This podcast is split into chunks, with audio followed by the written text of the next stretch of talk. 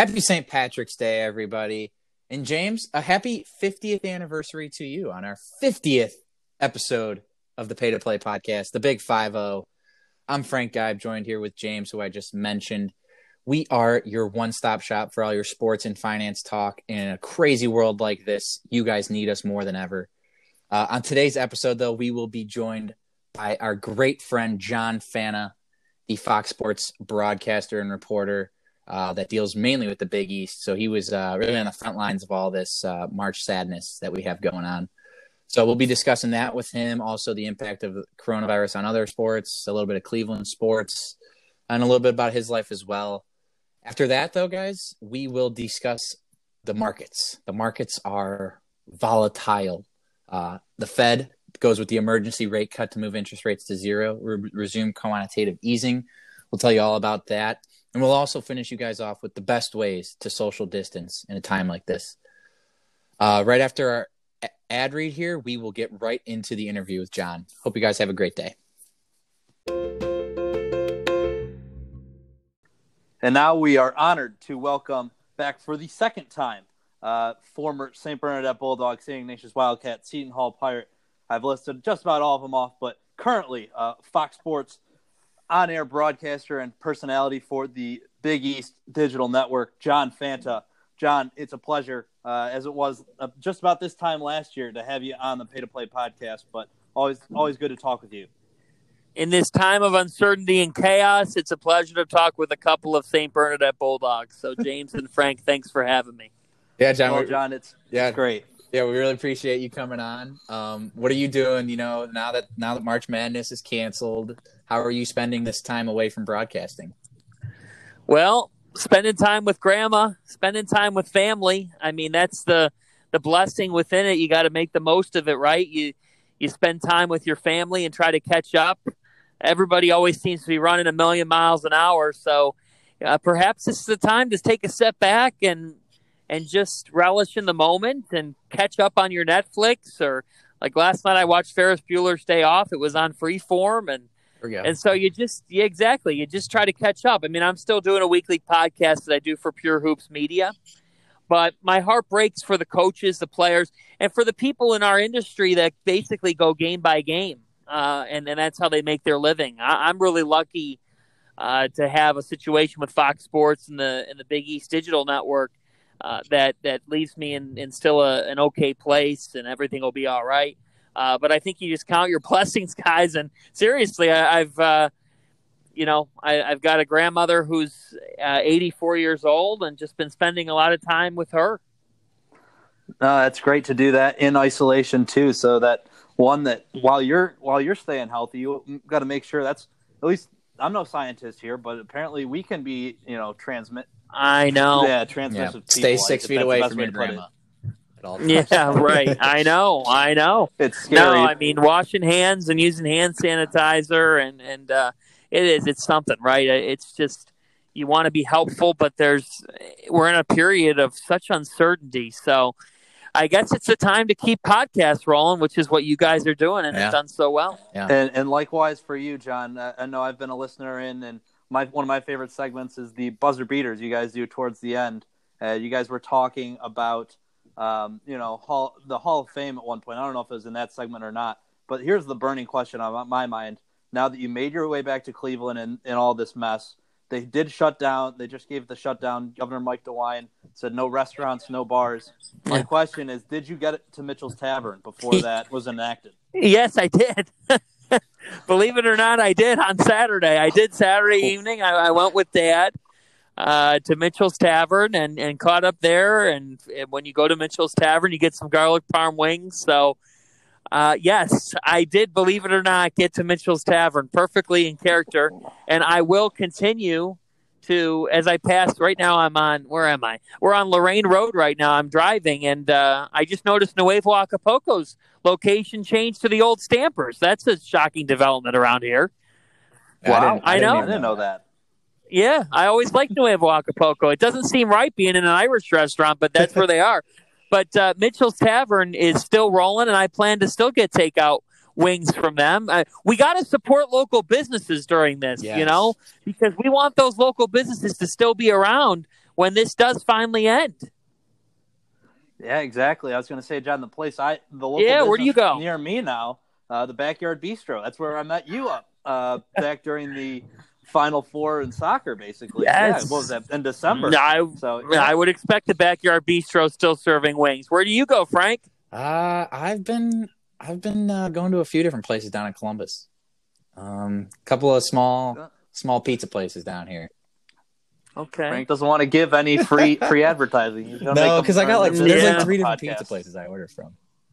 He learned that from his dad.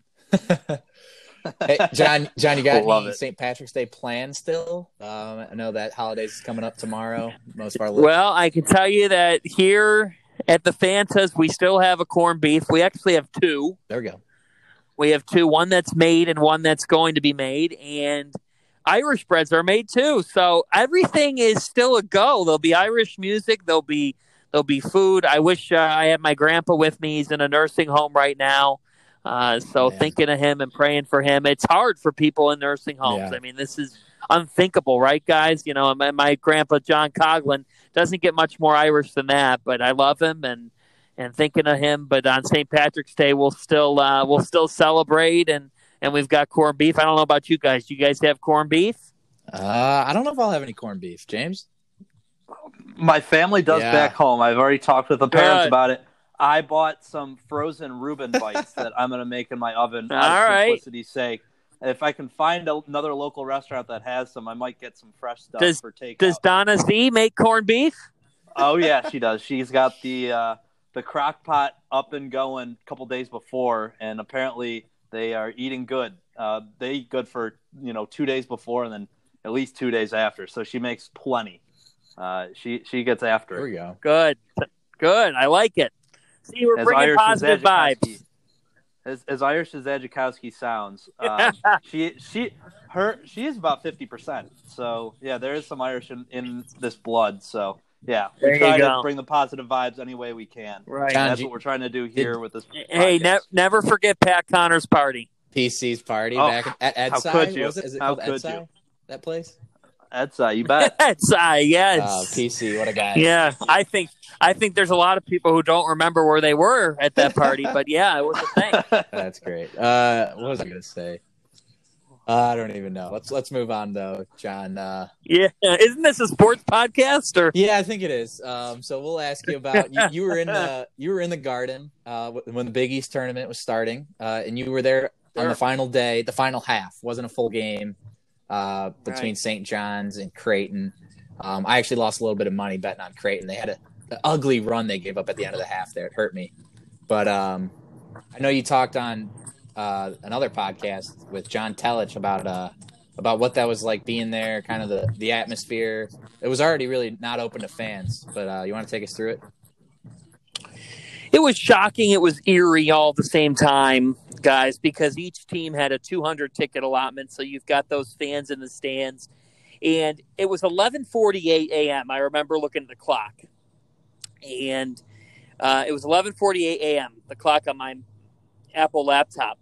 And you start to see, okay, the ACC's canceling their tournament, the Big Ten's canceling their tournament, the Atlantic Ten's canceling their tournament. And I'm sitting there thinking, we can't be playing this game at noon, can we? Are we going to play? And I think that everybody around the game was thinking that as well. I was getting text messages from players who were saying, oh, my gosh, like, I'm afraid to play today. Yeah. As this is all increasing. Like, I don't want to play today. You know, what do you think, John? That's what they were saying to me. And, you know, to lend some context on this situation, and Big East Commissioner Val Ackerman, she explained this at length in her press conference.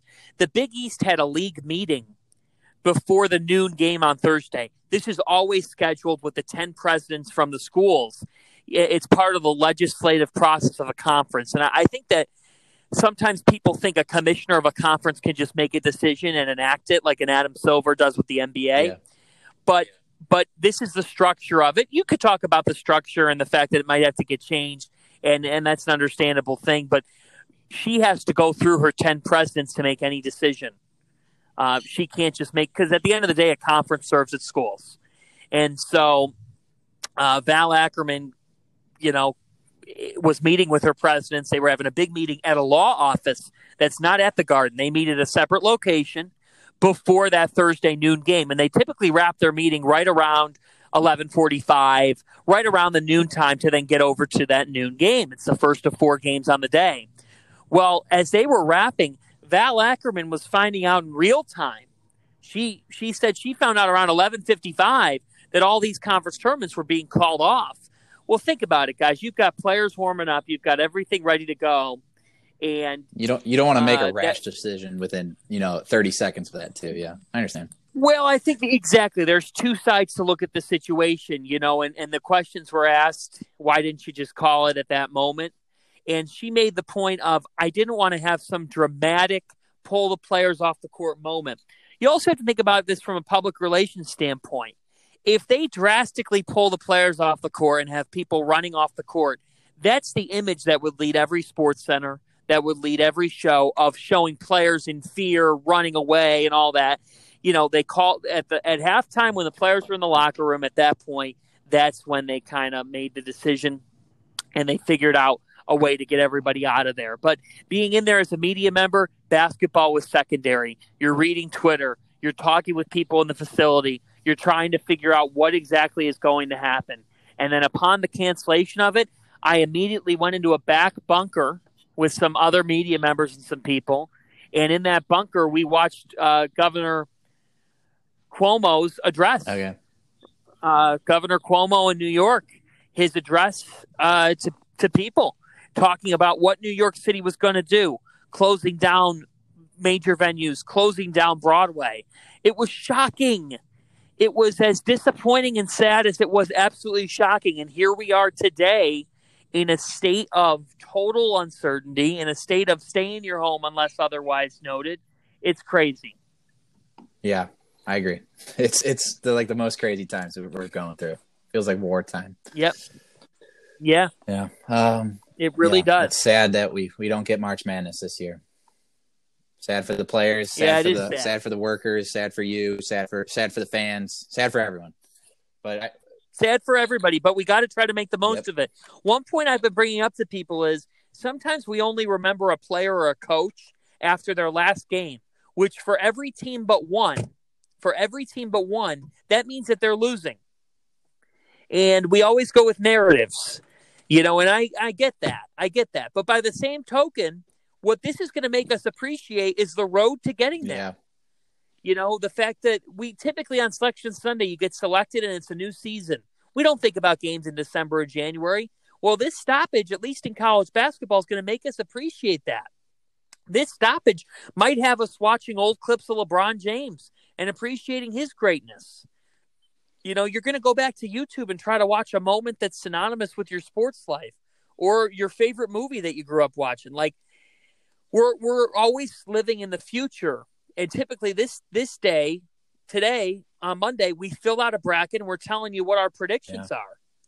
Well, instead today, I think we were going to talk, guys, about the bracket and about the tournament, and instead we're talking about everything getting shut down. So it's sad, but you got to try to make the most of it, and I've had Marcus Howard, the Marquette legend, college basketball's leading scorer this season, and the active all-time leading scorer actively. And we tried to just talk about his best memories, some things that people never knew about his journey. And maybe you find something out about somebody or a team that you didn't know before, because this is a time of reflection and it gives people time to kind of cope with everything. So it's sad, it's disappointing, but look, we can't live in sadness. We can't live in this stinks. We got to try to make the most of what we're at. Real quick, how can people find your podcast? They can find my podcast. So I'm at John_Fanta on Twitter. They can find it at Pure Hoops Media, also on Twitter. It's on Apple, iTunes. It's on Spotify. It's everywhere that you could find your podcast. The name of the podcast, it's on Apple, iTunes.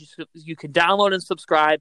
The name of the podcast is Full Core Press with Fanta and Adams. There we go. And it's myself and Kim Adams. Go listen to John and Marcus Howard. It'll be probably a great episode. Yeah, it drops Tuesday. A little bit more professional than us, but we like to keep it very lighthearted and fun here too. So not saying you guys don't by any means, John. I'm a big fan. Listen to that every Tuesday. That's my ride home from work. Big fan of that. Starting off with Chris Mack and Louisville. There's if you are a college basketball fan like we were, we would highlight a team every episode. called, and then we would call them the team to know come tournament time. We'd break it down for you. I still can't get over it quite myself, but here I am trying to make the best of it. Like you said, John, I don't think you really could have put that much better, the way you just worded things. And I'll say this right now. You can't really – you need to just appreciate the past instead of living in the what-ifs or the hypotheticals. So personally, I don't like seeing these, you know, these simulations of what could have happened or, you know, what didn't. So when I saw the news that the committee was not going to release a bracket, I was okay with that. I was like, let's just appreciate what we saw this season. What did you make of that? I know that there are those rumors out there. I personally was okay that they did not. But did you have any thoughts on that? Well, I think that when you think about the NCAA tournament and you think about the selection field, when we're talking about potential automatic qualifiers that could win their conference tournament, and you're just going to take the regular season champion, that's not the system in which the NCAA tournament field's been selected. Right. So St. John's was still in the field, and that game that you bet on, St. John's was up at the half on Creighton. Was St. John's an NCAA tournament team? No. What if they had won the Big East tournament? They are, obviously. Well, then they are. So it's unfair, with the season being incomplete, to put together a field of 68 that accurately follows the protocol of fielding an NCAA tournament bracket. And look, I still think Rutgers, I still think Hofstra, a program in Rutgers that hasn't been to the NCAA tournament since 1991. Hofstra hasn't been since 2001. Those programs deserve to hang a banner. They deserve to celebrate their seasons with their fans. And there's got to be some language that kind of says, you know, they were a tournament team or they were a postseason team. But it's unfair to that Big West team or to that mid-major team that wins their conference tournament but never got to play it out to just take the regular season champion. I don't agree with that. So that's why they didn't end up doing it. And I know it stinks. I know people wanted a bracket. But you know what? If you're not going to play the tournament, you don't need a bracket. Why do you have a bracket? No, I agree. You know, it's almost playing tomfoolery with us a little bit. So I get it. It stinks, but I understand why they didn't do it, because it's not fair to teams that still might have gotten in, or to a team that had a case, or to those bubble teams. We didn't have a completeness with the bubble, because what if a team wins a regular or a conference tournament title and then knocks the team off the bubble and out of the field? You know, it's not fair just to assume that they would have made it. So there's multiple ways you could look at it, but that's why they didn't go through with it. Yeah, I think I agree with that. That's honestly a great point. You know, I think as a lot of fans did want to see it, and especially like Dayton fans, where some of them like, we want to see us as a 1 seed, and you don't get that validation of the great season they had. But, you know, there is that validation. Everyone knows what a great season they had, what a great team they had. And it stinks for every team to not be able to a little bit more this season, but that's the way life is going, obviously. But what player, John, will you miss watching and covering the most, you know, that won't get another college game? That's a really good question, guys. You know, I cover the Big East closely, so I interact with a lot of those guys. And this is a situation where my heart just breaks for Myles Powell at Seton Hall. And I did go to Seton Hall. I did my 4 years there. But I also spent a couple of them and happened to have Myles as a peer and as a fellow student. And what I can say is Seton Hall was having their best season since 1993. They won their first Big East regular season title in 27 years. They were projected to be a 2 or a 3 seed in the NCAA tournament. And Myles Powell came back to Seton Hall to make a run for a national championship. That's why he came back. Didn't have to. And that got taken away from him. So I will really miss covering him. I'll miss being around him. He was a breath of fresh air. He brought relevance to Seton Hall. And it's really, really sad that he doesn't get a chance to write his final chapter. Typically, I'd be talking about a Villanova player because they have so many great seniors in the years past. How ironic is it? You know, in the irony of this, Jay Wright keeps winning. He didn't have one senior on his roster in a year where they shut everything down. It's so strange. Even when we lose, it seems like Jay Wright and Villanova win. But for Seton Hall, this is so unfortunate. It's so sad. I feel bad for somebody like Myles Powell. I feel bad for the the Weston brothers, yeah. right? You know, you feel bad for all those different kids who didn't get a chance to make their mark. Even Obi Toppin in Dayton. I feel, you know, Obi's got a great NBA career, but I feel bad for Dayton fans who were living on this team making a deep run. Instead, it all ends short. So I feel bad for so many guys, but for Myles Powell and Seton Hall, they don't have years like this. It's not supposed to happen there. They don't have many resources. It's a bottom three job in the Big East, and Kevin Willard had them positioned for a deep run, and now they can't have it. That stinks. That stinks is probably, it doesn't even do it justice with that statement, but that's about all we can muster up as, you know, observers, followers, reporters like yourself. And there's really no great way to go about it, but I think that answer's fine. You acknowledge your bias. I totally get it too. Like you could pick out one of many players in that scenario, but definitely know where you're coming from there. And they were a team I liked watching this year. I mean, they played good basketball through, and they were kind of, I remember you mentioned it earlier, like they were going through sort of a power struggle. There were some rumors of locker room issues. It seemed like they were sorting that out at just the right time. And, you know, when that gets cut short, it's just a damn shame. It is a damn shame. Yeah, it is. I swore. I let it out. I've been doing my best to not swear during Lent. We pondered that, giving that up for Lent, but I can't help it. It gets me a little too fired up. Well, you said that you were yelling at Frank earlier. Yeah. No, I wasn't cussing at that point. No cussing. Just yelling? You know. We'll yell at each other a lot. That's part of growing as a podcast, growing closer, and friendship as a podcast host. That's part of it. You have your struggles, but John, moving right along from that. So you know, it's basically not just college basketball that's being affected, but obviously this is when you know that would shine normally. But all of these leagues have kind of cut it out. You know, we have the basically groups of 50 or more being shut out for the next 8 weeks. That's the recommendation from the CDC. Here's my interpretation on that. So I think every league will adhere to that. Every professional league, all college, you know, athletics. I would almost think that these leagues, though, they're going to start crunching the numbers, realizing the revenue and money they're missing out on. And not only that, but obviously to cater to the fans, they're going to want to get a product back on the field or court, whatever it is, as soon as possible. But that might even be before the CDC would allow big crowds again. Could you see a return to what you saw at the Big East tournament where they're not allowing big crowds? They're only giving out the small ticket allotments to the essentials. Do you think that would happen, and how do you think that would affect coverage going forward? At least it would give, you know, people like yourself and those in your field a return to their jobs where they can start doing the coverage that they've been so accustomed to doing.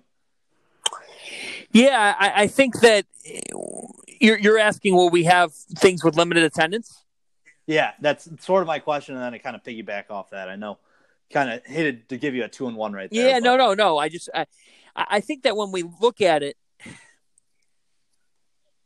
when we want this to return, not to kind of play it both ways, but do we want it to return kind of at 50-50? And here's the thing. If you've got players, if you can hold a sporting event, think about all the players, the game ops crew, the media, the essential people. At the end of the day, that's still a pretty large gathering. Yep. So I think that you have to figure out like if you're going to do it, I think you want to do it with the full operation. Why chance it with just limited attendance? I don't know if that does anybody any good. Now, baseball might be able to try it. I mean, somebody could throw a joke in and say the Indians don't have a lot of attendance anyway at times. You know what I mean? Like baseball might be able to try it because an Indians game in late May or whatever doesn't get great attendance anyway. I think Evan Longoria made that joke about Rays. Yeah, exactly. A lot of time there. Right. But we're used to playing in front of limited attendance. I get it. But, you know, I think you're walking a fine line there, too. And I think in the moment, there's no real answer to that. Now, if you're going to hold sporting events, you need the media covering them because it's part of life. It's people get their news that way. They find things out that way from quotes and stories and whatnot. But, hopefully 8 weeks from now, we don't have to worry about having a small or a large gathering. Hopefully we find a cure for this. Or hopefully we find a way to control it at the very least. Look, if 8 weeks from now, we haven't made any headway considering everything shut down, then we really got some problems. Yeah. You know, we're not going to be thinking about holding sporting events. I think we're going to get there. I think by the summer we're going to have events back. I think we'll find a way to control this. But I don't see us going, okay, we're going to start by doing restricted attendance. I think it's all or nothing. That's just my opinion. I don't think you'll see us ease back into it. I think you're either going to know you can hold an event or you're going to know you can't hold it. Because here's the thing. If those 20,000 fans, if only having 100 of them, if that's less of a threat, how so? How so? What's the chance? I know it's less people, but there's still a chance one of those people could have a virus or something wrong with them. Yeah. There's always a chance. You know, let's find a way to control this so then we can live life normally again. Yeah, I agree. I kind of like the all or nothing idea there. But it could be, I mean, Trump said today, it could be August that this, you know, we could be waiting a long time. So it's scary, but John, we're Cleveland guys. You're a Cleveland guy at heart. What do you think about the moves the Browns made today? They've been picking up a lot of pieces here and there. Austin Hooper, the tight end. We got Conklin, the tackle. Some good pickups. What do you think? Yeah. Well, I think. Don't forget Case Keenum. Yeah, Case Keenum, Frank. But look at Austin Hooper. 59 games, 28 starts, 214 catches. And nearly 2,300 yards in 4 years with the Falcons. And, 16 touchdowns. A tight end who's catching 4 touchdowns a season and could perhaps deliver even more. A tight end who's going to be vital for your offensive line. And a tight end, guys, who is second from what I'm reading in efficiency amongst all tight ends in the league. This is a move that's powered by Kevin Stefanski. And it says to me that there's some uniformity right now. You know, it says to me that there is some real traction here between the front office and the coaching staff, which is a good thing. Look, the Browns have won many off seasons. I'm not going to say it translates to their record. I'll believe it when I see it. But here's the thing. They pick up Hooper. They needed help both at the tight end position because David Njoku hasn't been stable health-wise. And they needed help from a blocking standpoint.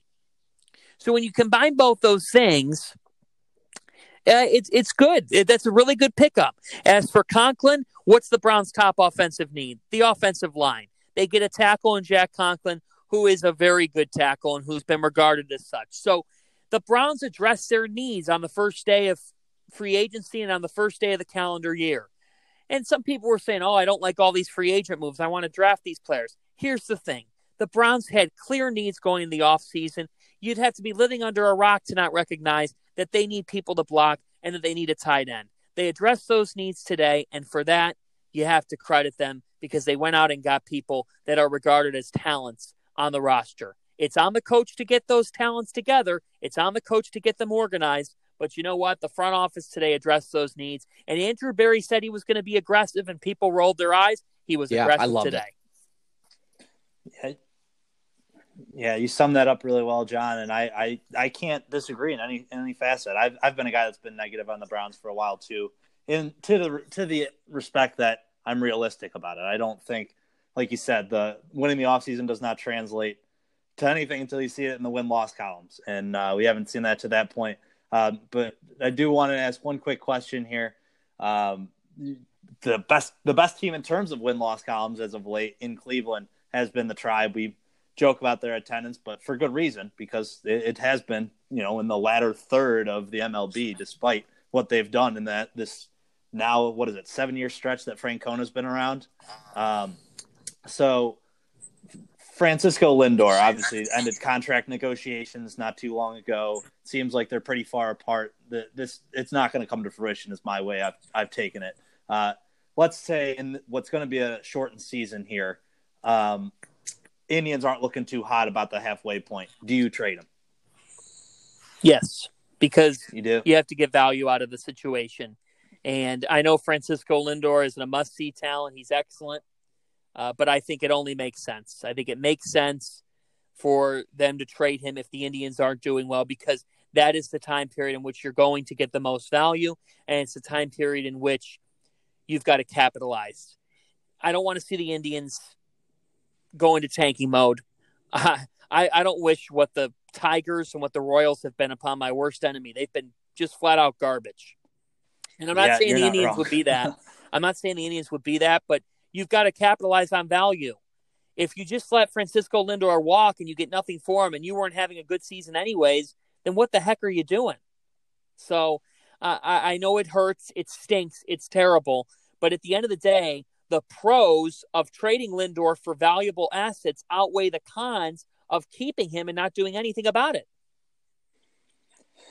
Yeah, you are kind of echoing the same thinking I had too. And I suppose I hope it doesn't get to that point. I hope that it's, you know, we have a contender this year and you can let him at least finish out this season and get something come next winter, whether it is kind of a Mookie Betts-like return that the Red Sox eventually got after that whole fiasco, but at least, you know, get something out of it. So that's kind of the same way I envisioned it playing out. But I still think, I mean, it's going to be a more contested AL Central this season, no doubt about it, between the White Sox, Twins, you name it.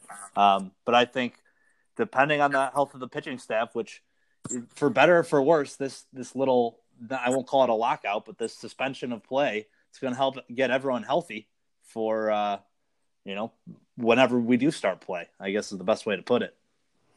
Yeah, I think for now, the Indians are expected to be a team that can contend deep in the playoffs. Like, and I think that's the honest expectation, guys. I still think their pitching staff is going to be one of the better ones in the American League. And Franmil Reyes, has he peaked yet? We don't know. He's had a really good spring training. If he pans out to be the player we think he can be, if Jose Ramirez gets back to his level, the Cleveland Indians can still be a contender. If they are a playoff team, you keep Francisco Lindor because your window's still open then. If you're a playoff team, you're one of the few teams in there because baseball doesn't have this huge postseason bracket. Okay, they take the three division winners and then that wild card winner. I know they've talked about expanding or whatnot, but if you're the Cleveland Indians and you can be a playoff team, which is your expectation, you keep Lindor. But like you guys said, if you're not having a good season, what are you doing? Then you try to figure out a way to reload, and the best way to reload that is use your best assets to get others in return. Well said. And I think the Indians front office historically has done a fairly good job of that, whether the fans like it or not at the time. But so Frank got disconnected from us for some reason, but I know you're a busy guy, John. We'll let you enjoy your time back in Ohio. We don't know how long, you know, I keep wanting to call it a lockout, but that's not what we're dealing with here. We're dealing with something way bigger than sports. So, John, we do have one last question. I don't know. I don't think we asked it to you on your first ever appearance here, but we have asked every guest since, probably. If you could be any athlete, who would it be and why? So people have given us a lot of different variations on this. In most cases, going on the professional route. They could be living, could be dead. But if there's one guy that you'd love to emulate as a professional athlete, whose life would you take? Wow, what a fascinating question. We've heard everything from Mike Trout to Tiger in his prime to I'm trying to think of others. But people have gone very interesting routes with this. No pressure. You can take your time. You can also abstain if you wish because I know you're up in that business dealing. No, I want to give it to you here. Athlete or coach or just athlete? You can go coach with it, honestly, because there's some coaches out there with pretty darn good gigs. I know, and that's what I'm thinking about. Man, you know,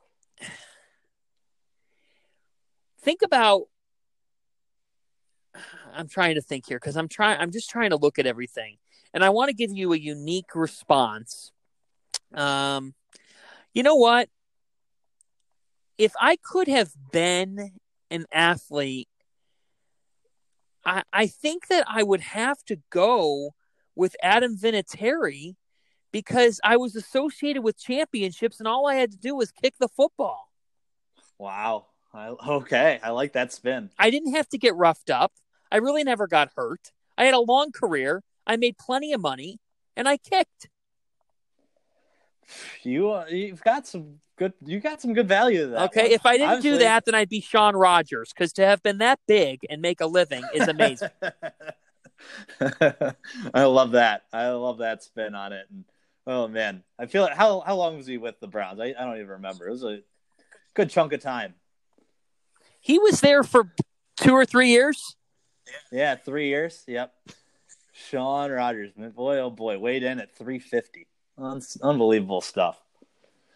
He was unbelievable. I used to use him in Madden. I would use a prevent defense and put him in at safety. Oh, man. Prevent. Well, John, you've got plenty of time for Madden now with, you know, this downtime, like you were saying. And so I don't want to take any more of your time. Go spend it with your family, you know, when you're not on Twitter, because I swear to God, every 30 minutes I see something from you, if not more frequent. So you're doing a great job of interacting with the fans. We love following along as much as we can. Thank you guys for having me. Always a pleasure, John. Thanks again. And best of luck with, you know, if you didn't catch it in the middle of the interview, keep it up on Full Court Press and go listen to John and his interview. He does great work there. And once sports get back up and running, he'll continue the legacy he started creating. So, John, thanks again. Thank you, guys. Thanks a lot, James and Frank. Anytime.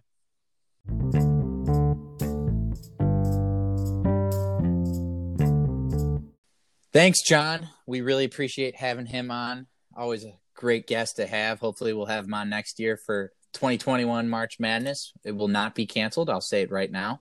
I'm not going to jinx it. I'm just going to say it. Not going to be canceled.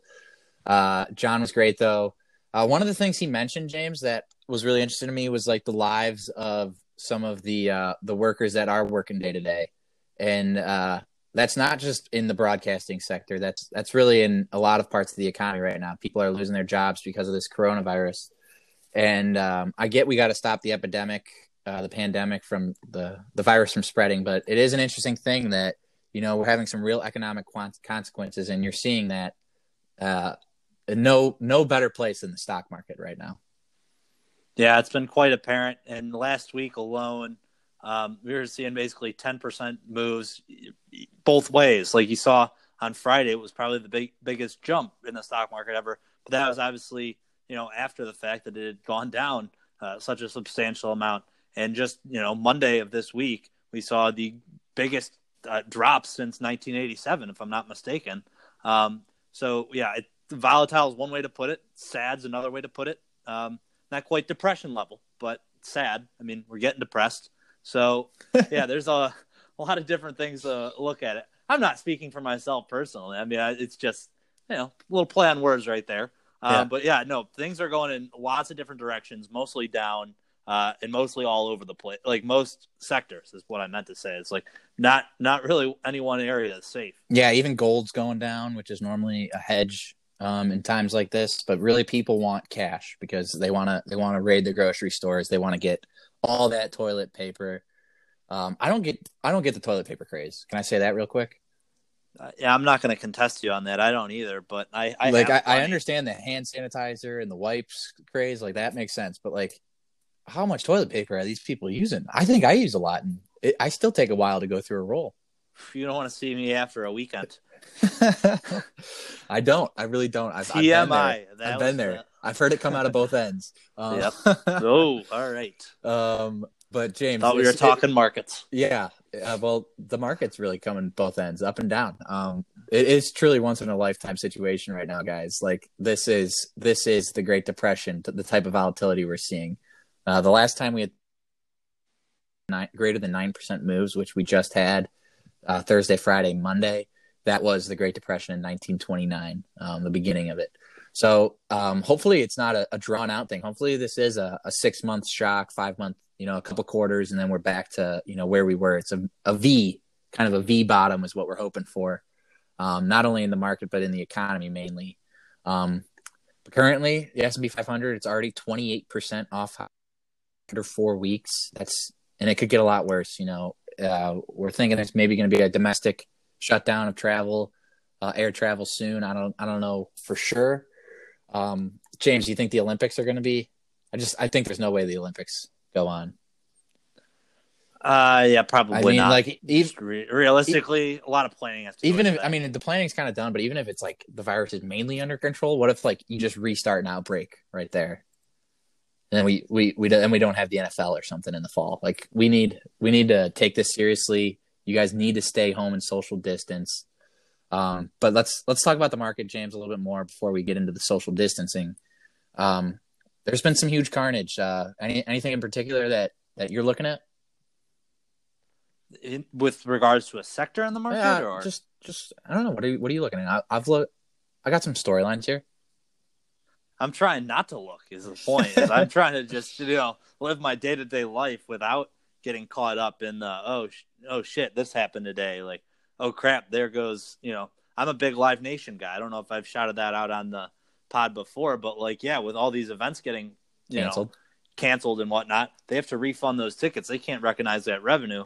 Boom, their financial statements are going to shit. So Live Nation, Ticketmaster, they're hurting from this too.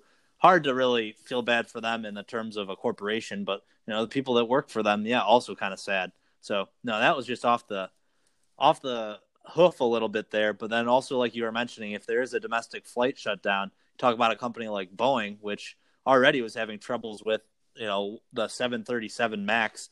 That fleet was kind of experiencing issues, and so beyond that, now it's seeing additional drops from the fact that the demand for planes isn't there from these airlines. They're not churning. Believe me, they have outstanding orders that take a while to process, but it's a mess for everyone. Yeah, it really is. One stock in particular that I don't think anything's really done worse than that has not gone bankrupt, at least. Tilray, one of the pot stocks. This one IPO'd last July around $20, James. It had the crazy run up to over $300 within its first month and a half of trading. Now it is down from its high over 99%. That's around $3 per share. So if you are long-term believing in the marijuana industry, really anything you believe in long-term, guys, it's probably a good time to start buying in over the next few months if you have the spare cash.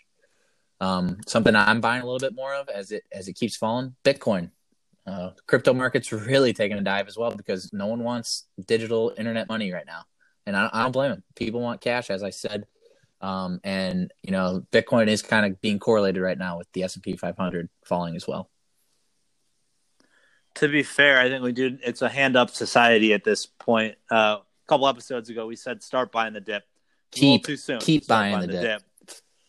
Yeah, it was more of a continuous. You won't time the bottom. Yeah, process. I don't know. I mean, stocks are they're at a good affordable range long term. You should be looking at companies that have strong cash balances as well that can weather the storm. I really like Berkshire Hathaway with Warren Buffett. I know we've talked about him a little bit because they have over 120 billion in cash, just like sitting, and he's been waiting to make some acquisitions. Sorry, so I bet he'll be looking to pick up some of these companies and help them get back on their feet and help Berkshire at the same time. Frank, how would a listener go about getting into Berkshire Hathaway? What do they trade at? So you can buy, they have like Class A and Class B shares. You can buy their B shares for about $180 now per share. It's BRK.B is the ticker. And that's how you can go buy some Berkshire. That's one of the stocks I've been buying on the dip. Look at that. You're educating the listeners and myself. I had no idea. I knew they had two classes. I didn't know the second one was even affordable. Yeah, the first one, BRK-A is like $300,000 per share. If you would have bought that 50 years ago, it would have been like $10 a share, but that's how much it's grown. Like, insane stuff. So when I get enough, free capital, I'm either buying a home or I'm buying one Class A share of Berkshire Hathaway. Sounds like a good plan. But Frank, I guess what's worth noting is we still don't know what's going to happen going forward here. Things obviously are pointing towards, that they just announced earlier this week that there is a full lockdown in San Francisco. You already see it evident in France and Italy. To that end, the Olympics aren't going to happen at this point. I'll just come out and say we'll announce now. We're canceling the Olympics, sadly. Got to cite your source. Do you think they could just reschedule that for next year? You could, but I don't know the logistics behind. Do they need all 4 years to plan something like that ahead of time? So I'm not going to speculate there, nor do I want to speed the listeners' minds. It canceled. We're canceling it already. We did cancel it. I would say we aren't going to make it up next year either. I'd go that far. I'd say it's going to be an 8-year drought. Sorry, Tokyo. History well enough. Sorry, Tokyo, Japan. But what else is going on? So I would say hold steady, take a deep breath. Try to find the good in every day, whether that means avoid looking at Twitter because, yeah, there's some nasty stuff on there, but also there's some good stuff too. You get a good laugh every once in a while out of something you see there. So the memes are out and about. They're hitting hard. Frank, we did mention at the top of the episode, the Fed cut rates to 0% and announced $700 billion in quantitative easing. And the market laughed. Easing. The market said, you know what? We're going to open up 10% down on Monday morning. Yep. So they're trying, but it's not. Yeah, good. I think they had to do that to help the banks stay liquid and keep liquidity in the markets. That's why they did that emergency cut to 0%. But, you know, it's kind of breaking the dollar when rates are at 0%. It's kind of an interesting case study that we're going to see play out in real time over the next few years here. I know a lot of other countries have been doing it, but the Fed, you know, we came into the year, James, this is kind of just crazy. We came into the year thinking they might raise rates a little bit more this year. You know, flat to maybe raise, maybe drop. They had 9 rate raises over the last 2 years, but coming into this year, within a couple months, gone. All gone. James is yawning a little over there. I guess I'm boring him. And it's gone.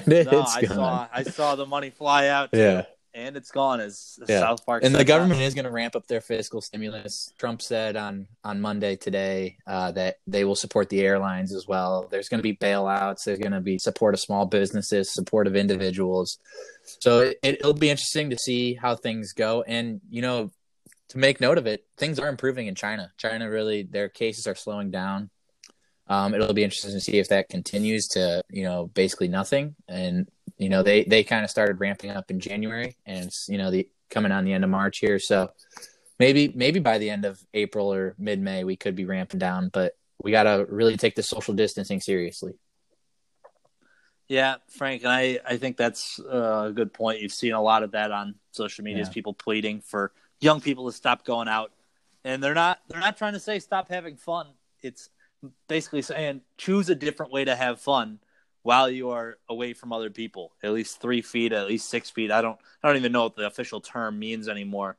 But all I know is I'm locked into my apartment. The door is locked shut, not welcoming any guests. My blinds are closed. I am socially distant. I can assure you of that. But there's a couple things I can still do to have fun. I'm not miserable doing it.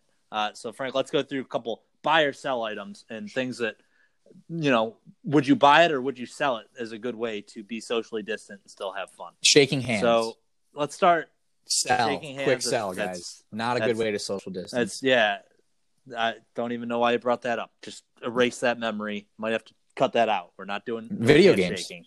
Elbow bumps, if anything. Video games, good. If you are communicating over a microphone headset that's going to be shared with one of your roommates or anything like that, don't spit. If anything, you know, wipe it down after, but hard buy. Hard buy. James and I have been playing Call of Duty's new Battle Royale mode. It's a lot of fun. I think the most fun is the Gulag. Yeah, so it's for those that are unaware, it's similar to Fortnite. And if you don't know what that means, that's okay too. But it means that you're there with a bunch of your buddies trying to kill people you don't know. And they're also doing the same thing with their buddies. So... But if you die, you go to the Gulag, and it's basically one-on-one combat with another person who died, and the winner gets to go back to life. So your life versus it's a good second life. Chance thing. But it's a lot of fun. James, you're about to get MLB The Show as well.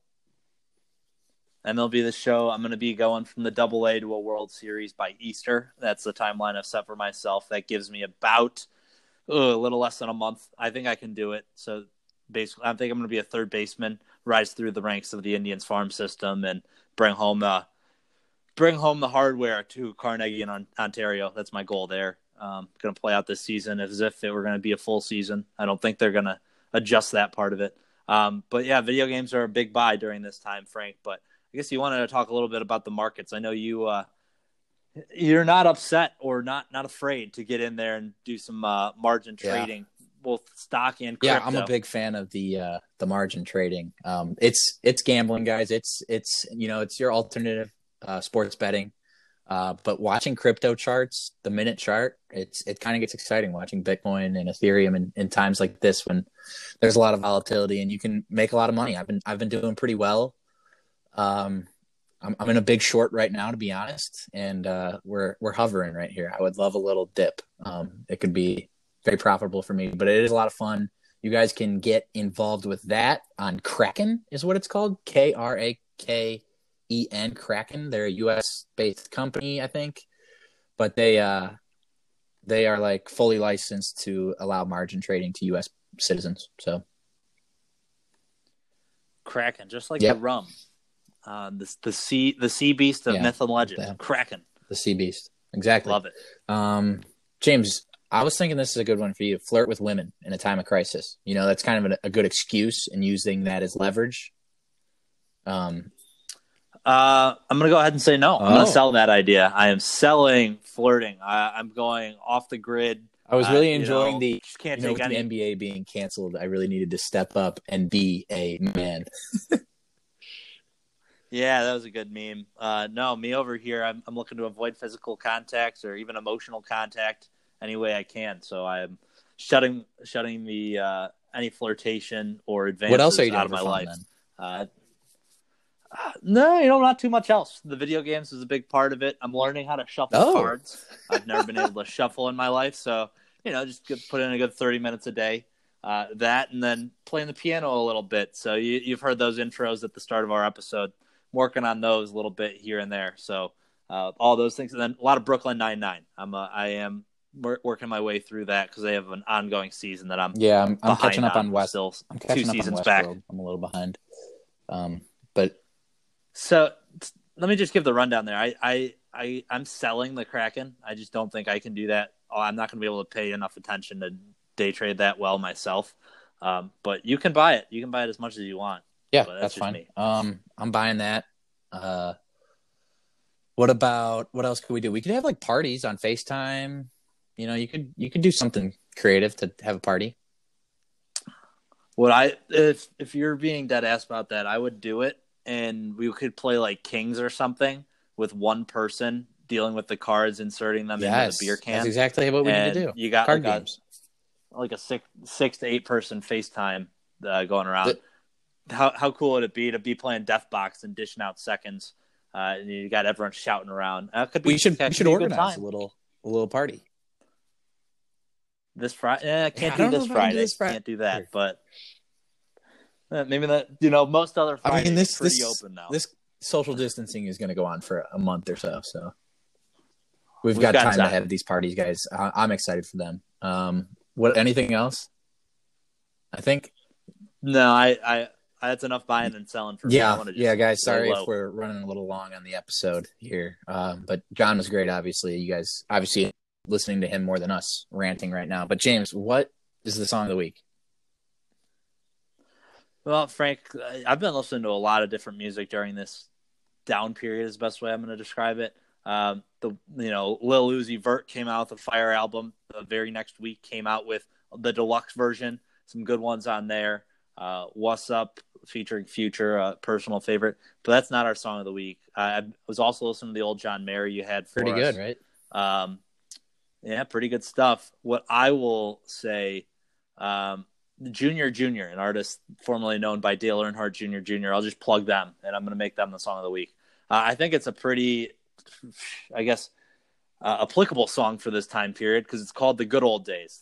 Basically, the way I like to think of it, the good old days before the coronavirus. We got to do what we wanted, when we wanted, in this time of instantaneity. I think is I think that's a word. Definitely. Can't do that anymore. But those good old days, 2.5-3 weeks ago, they're gone. You just got to appreciate them for what they were. The opening lyric in that song was, "What if somebody really did break the internet?" That's not debate right now, though. I think the internet could get shut down because so many people are using it right now from working from home and stuff. They're saying like the internet could struggle to hold the infrastructure together. Well, that's what, companies that like mine are trying to prevent. Insane. That lyric struck a chord with me. Like, well, if that did break, I believe they probably weren't thinking that was going to happen in like a month when they, no, the timing was really impeccable. It really was. Michael Moore said it best to me. He's like, that is just superb timing by them. So, that's the song of the week. It's a good one. It starts off kind of a little somber, but we'll let you get playing that and get socially distant. So enough listening to us ramble. You got plenty of other podcasts, shows, video games to play. So go forth with that, Frank. Anything from you? Peace be with you all.